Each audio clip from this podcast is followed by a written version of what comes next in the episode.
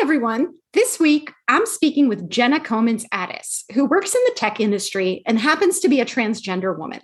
I say happens to be because one of the things I love about this conversation is how much Jenna normalizes her experience and does not treat her trans identity as the defining aspect of who she is. To me, that speaks volumes about Jenna's confidence in herself, as well as the progress we continue to make as a society. She has a strong sense of self, which I think we can learn a lot from. I'm so grateful to her for sharing her story, and I'm proud to share it here. Thanks for listening. Welcome to the Impostor Syndrome Files. My name is Kim Meninger, and as an executive coach and former high tech leader, my personal mission is to help women and others overcome imposter syndrome and advance your career with confidence. Each week, I interview a new guest to share how they've navigated self doubt to achieve success. The more we share our stories, the more we destigmatize imposter syndrome, recognize that we're not alone, and empower ourselves to access the tools and resources that can help us. Thank you so much for listening and sharing.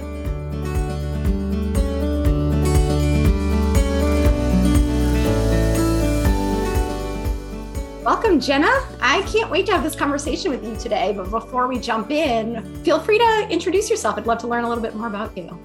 Uh, thank you, Kim. Appreciate you inviting me onto your podcast. My name is Jenna Comins Addis. I am the digital media specialist for Aras. And we actually have a bit of a connection, Kim. You spoke at my company for International Women's Day. That's and right. one of my fellow marketing peers recommended that I reach out to you. And that's exactly what we did. And we had a little conversation a few weeks ago, just about the topic of women in the workforce and about imposter syndrome and finding confidence where we both stand and even just things about women in the work world and it's really nice of you to invite me here and we can talk a little bit more publicly yeah, I really appreciate that too, Jenna. I know I remember when you and I first spoke feeling really energized by our conversation. I feel like you asked some really good, challenging questions, and I'm always up for that. And so I thought, what a great opportunity for us to continue this conversation in a way that other people can listen to. so I'd love to, you know, as you and I talked about previously, I'd love to hear a little bit more about your personal story. So you are a transgender woman, and I'm really interested in learning a little bit more about, you know, if we if we rewind in time to anything you're willing to share with us about your experience prior and how you knew and what that felt like for you. Sure, it's a bit of a difficult question in terms of trying to explain it to people effectively. That said, the way I explain to people is I knew something was different about me when I was probably about six, but I didn't have a word for it. I was a kid, and maybe everyone felt that way. Maybe uh, this is something that will go away. And it never did. And I never really had a word for it until I was probably about in the fifth grade. So that was 10, 9, 10 years old. And even then, I heard the first heard the term transgender, it didn't really resonate with me. It didn't really quite click until I got older. I was in high school and it began to make more sense. And it wasn't really until I went to college when I was away from my peers that I went to school with, the people I had grown up with, that I really began to start to take strides in coming out. It was a bit of a challenge, especially because I was the only trans person I knew. I had to rely on the internet to really find my way. And that was a little bit challenging. It was actually a lot challenging, but I found my way experimenting with style, experimenting with things around town. Bloomington, Indiana. I went to Indiana University. It's a great location, lots of great people out there. It's not what the Midwest is really uh, what people think of the Midwest. It's not anything like it. It's very own little microcosm of a world. And it was a really great experience. Great four years out there. I'm glad to hear that. And because, yeah, we have different impressions of different parts of the country based on the headlines and things that have been going on in the, you know, the last few years or so. But it sounds like it was a supportive environment for you. What, what was it like in high school? Like, do you remember uh, just how you felt in relationship to your peers? It's it's kind of hard to put that aspect into words. I was never really out to anyone in high school. It was something that I was kind of dealing with personally. It wasn't something that I really was pushing towards. I knew it was something that if I wanted to continue uh, becoming a better version of myself, it would really have to be in its own area. I couldn't really, I didn't, I didn't feel comfortable coming out to the people around me publicly. And I had to do it in a place where I was just had a fresh start. And that's part of what going to college out of state was. Part of me also knew that the hardest people to come out to was never going to be one specific person. It was always going to be the men in my life, the mm-hmm. people who uh, I had played sports with, my dad, my uncles, my grandfathers, and not because I didn't think they would support me. I knew that I had that they had my back, especially because I was not the first queer person in my family. My cousin came out before me as gay, and I knew that he kind of had walked so that I could run. He was definitely he definitely made it easier for me. But these were people who considered me like a son because I was to them, and I don't blame them. And it was going to be a big switch. That said, my interests are the exact same. My personality is mostly the same. Just everyone who I've ever spoken with has said the only thing that really changed about you was the way you presented yourself and you're still the same person we've always known and that's exactly what i intended wow. So did you feel i mean you mentioned having a, a cousin who kind of paved the way for you. Did you feel worried? Did you feel like you had to really think about what you were going to say? Was that conversation really anxiety provoking for you? No, it, it really wasn't, especially because my parents were so in my corner. They were my biggest advocates, my day ones from the start. Jenna, we support you. We love you. It was, it couldn't, I couldn't have asked for a better coming out experience. Wow. That's wonderful to hear. Do you think they were surprised? Surprised? Yes uh, shocked, no, but it was certainly a moment of time. It wasn't like they were just counting down the hours, uh, counting down the minutes, counting down the seconds until, all right, this is going to be it. No, they were, and I said I have something to tell you. They were, they weren't totally predicting this. There was still a little bit of a shock, but I think if we all take a step back, it all kind of makes sense when we put all the pieces together. You have siblings? No, I'm an only child. Oh, so that's yeah. I can imagine that being an interesting experience too. And um, in some ways, it might be nice to have the support system of siblings, but uh, it might also complicate things a bit too. So, yeah, wow. So you mentioned too not having a community around you, especially when you were younger and you had the internet. How did that feel when i mean the internet is such a wild place do you feel like you had access to the information you were looking for did you even know how to how to search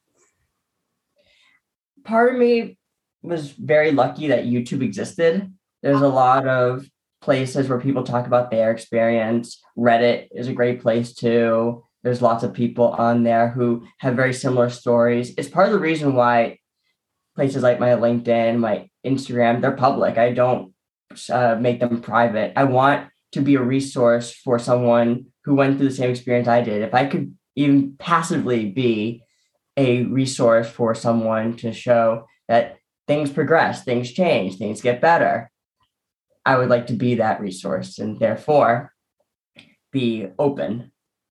That's really inspirational. I love that. And, you know, even just in your own lifetime and you're a lot younger than I am, I'm sure you've seen change. Do you feel like the experience is different now than first for someone who's just coming out versus maybe when you were? Oh, I definitely you you remember I'm not sure how much on the radar it would it would be for you, but Katie Couric came out with a documentary called The Gender Revolution. It was oh. probably about 2016, maybe, just a guess. Yeah. That was kind of this moment in time. There was this, that's a, just after I had come out. It was really beginning to be the time when the advocacy was ticking up, but also the political lightning rod that the LGBT community became for both sides, using it as a way to sway voters one way or the other, whether it was bathroom bills or it was human rights or the Supreme Court passing uh, the law that discrimination based on sex and gender and sexual orientation was unconstitutional. I had come out just before that, and now you're seeing so many people come out as non-binary, as tra- again as a form of being trans, but somewhere between the lines. There's not really any sort of rules to go by, and that's all. That's a, that's a great thing. People can be their own selves. They don't feel like they have to adhere to any specific way, shape, or form of being. So let's talk a little bit about confidence because I know you and I have talked about imposter syndrome. It's not something that you necessarily personally identify with. What does confidence look like to you? To me, confidence looks like being your big your own biggest fan. Mm-hmm. If hmm. you're not going to be your own biggest fan, who who will be? You need if you don't believe in what you're doing, if you don't even if same thing in business, if you don't believe in your own product, why should anyone sell it? If you're not going to believe in yourself, why should anyone advocate on your behalf? It starts with yourself. It's really nice to have someone advocate on your behalf, whether it's in business or it's in life. But the best person is yourself. That doesn't mean be arrogant, doesn't mean have a big ego. It means know where you stand and don't back down. So, how do you think you were able to develop confidence, whereas a lot of other people maybe aren't their own biggest fan? And there is such a challenge sometimes to believe in yourself. I think it really came from having a good support system. It came from having parents who believed in me and let me explore what I wanted to explore, whether it was in school or it was clubs or it was in activities outside of work. They never really told me you couldn't do that. No, go for it. Be be what you want to be. And I think also I'll leave it at that. yeah, I really, it sounds like you have amazing parents, which is definitely a big part of the imposter syndrome conversation that I've had with many. And, and it's not as though, well, there are certainly, you know, some bad parents out there. I think for the most part, parents have good intentions and they just don't realize the way that their messages undermine their children's confidence and so you know a lot of parents put a lot of pressure on achievement or you know have very high standards for their kids which can make it difficult to feel like you live up to them. I mean, it sounds like your your parents were very supportive, which is great. I was always told if do the best you can, and that's all we're asking for. And mm-hmm. that's I always put forth my best effort, even to this day when in the business world, you take everything with enthusiasm, you don't complain, you don't you ask questions, but you don't get mad at if you get busy. No, being busy is good. It means there is a line of people who believe in the work that you're doing and want and believe in the results that you have. Be excited. I really like your attitude about that too, because I do think we live in a time where people feel overwhelmed. There's a lot going on, and a lot, you know, there's certainly, I think, some changes that uh, could be made to the work model, but I also think attitude plays a big role in that. I really hate when people when people when when someone asks you how are you doing. Oh, I'm busy. That's how you're doing. I'm doing busy. No, you say you're doing well. I'm busy, but things are great. Are you kidding me? Would you rather be sitting there bored? No, it's so much better to be having a lot of things cooking. I'm a really big fan of motorsports, and there's this quote saying that if you feel like every, you're in control of everything, you're not going fast enough. Oh. You can oh. say the same thing in in business. If you feel like you're in control of everything, you're not taking enough risk, or you're not uh, creating enough, you're not producing enough. That's a really interesting perspective on imposter syndrome, too, because while imposter syndrome, I see it as having degrees, right? So some forms of it might be milder and others more intense. But I do see it as a signal that I'm making myself uncomfortable, which is a good thing. And I think to your point, if I'm feeling too comfortable, usually that's an indication that I'm not stretching myself enough. So I need to to do something a little bit different, step step outside my comfort zone a bit. Uh, how do you think about that in the context of your work and everything that you're doing? If you feel confident, how do you know that you're challenging yourself? Like, what's the line for you between comfort and uh, you know challenge? I think the line kind of starts where if you need to start asking questions, that's when you know that you're beginning a new, uh, starting a new grand experience. If I know exactly what I'm doing with everything, it's kind of mundane. I want to have to be able to ask questions. I want to be able to clarify, and I definitely want to be able to seek the advice of my peers, take criticism, and do what's best for a brand, do what's best for the business, do what's best for the overall team, be a team player. If I can do my job at its best, then I'm definitely benefiting the team for the best. Hmm. And I, I once again, I think that's a really good attitude and how we look at our situations is a choice. We don't often see it that way, but it really is a choice. And I think it's important to ask ourselves if we are feeling self doubt or stress or anything else, you know, is there another way to interpret the situation? Yeah, there's no shame in asking questions to your manager, your manager's manager. There's no shame in writing an email. If you don't know and just guess, you mm-hmm. might be doing you might you might be missing out on the key objective yeah, I think that's such an important point too. Is a lot of times when we struggle with self doubt, we don't want to ask for help because we're afraid it's going to reveal the incompetence or the, the secret that we're trying to hide. When in actuality, all it does is perpetuate the self doubt. Because to your point, better to clarify up front than to go down a path that you're not sure is the right one, only to then have to shift gears and and fix it later. So having i think confidence means having the courage to say i don't know or i need help. Mm-hmm. there's a lot of uh, arrogance in thinking you know everything. I sure as heck don't know everything and i don't think i ever will and there are people out there who know things that i don't and i want to uh, be instilled with that knowledge. And i think that is the the interesting uh, i'm trying to think of the right way to frame it but essentially it's like i think we intellectually know that we can't be perfect that we can't know everything but the emotional part of many of us is still putting on that pressure. And so to get to a place where we can say i'm comfortable with what i know but still want to continue to grow and learn and I also know that there will be things forever that I don't know, and that's okay too. I think that's really the the goal um, or the the ideal place for us to be. But it's so hard for so many people to get there because that sense of insecurity or that sense of you know I I need to know everything. I need to do everything myself can be so overpowering. So, are there any times when you experience self doubt?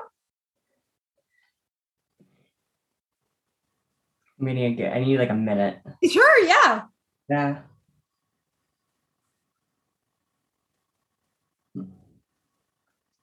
I think I experience self doubt when I see someone succeed more than I am. I feel like, oh, did I not do the right strategy? Or did I not attack this issue, problem, or task at hand with the best uh, strategy. It's not, it, it makes me feel very, that is a form of self doubt right there. Did, could I have done this better? My intentions were great, but should I have uh, taken someone else's advice or followed someone else's guide more? It is something that something does sometimes does creep into me. Should I have uh, should I have tried that differently? And was I have I been going down the right path for too long? That's too late for me to switch to a new strategy mm-hmm. in solving a problem or task. So if you find yourself in that kind of a situation, how do you bounce back from it? Do you have a go-to strategy for that?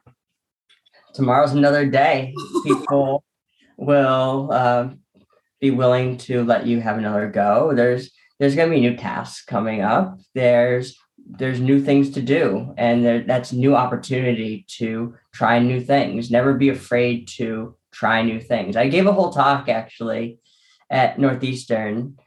I was the first trans person to join a sorority at Indiana University. So I gave a talk at Northeastern because they happened to have the same chapter of sorority that I was in. I was in Delta Phi Epsilon. And I talked about my time in it, my sorority, but I didn't just give a report. I framed it in the idea of trying new things, taking leaps of faith, and going towards something that may not be known to myself. yeah. Well, and that's a powerful example too, because I know that that had to be an emotional one too. I mean, how how did it feel to go through that process? I mean, talk about the possibility for opportunity of being feel like an imposter at, at that moment in time. I was very early on in my transition. Actually, I was uh, I had come out maybe just maybe like six months before I had officially gone through the sorority recruitment process, and it was a lot of taking cues from the people around me as best I could. I was definitely still kind of new to the world of this of of womanhood and I knew that it was going to be a challenge. I knew it wasn't going to be everyone's cup of tea, but I did find a, a chapter that fit me really well, and uh, the rest was history. That's really great. And did you encounter any kind of resistance? Was there anything?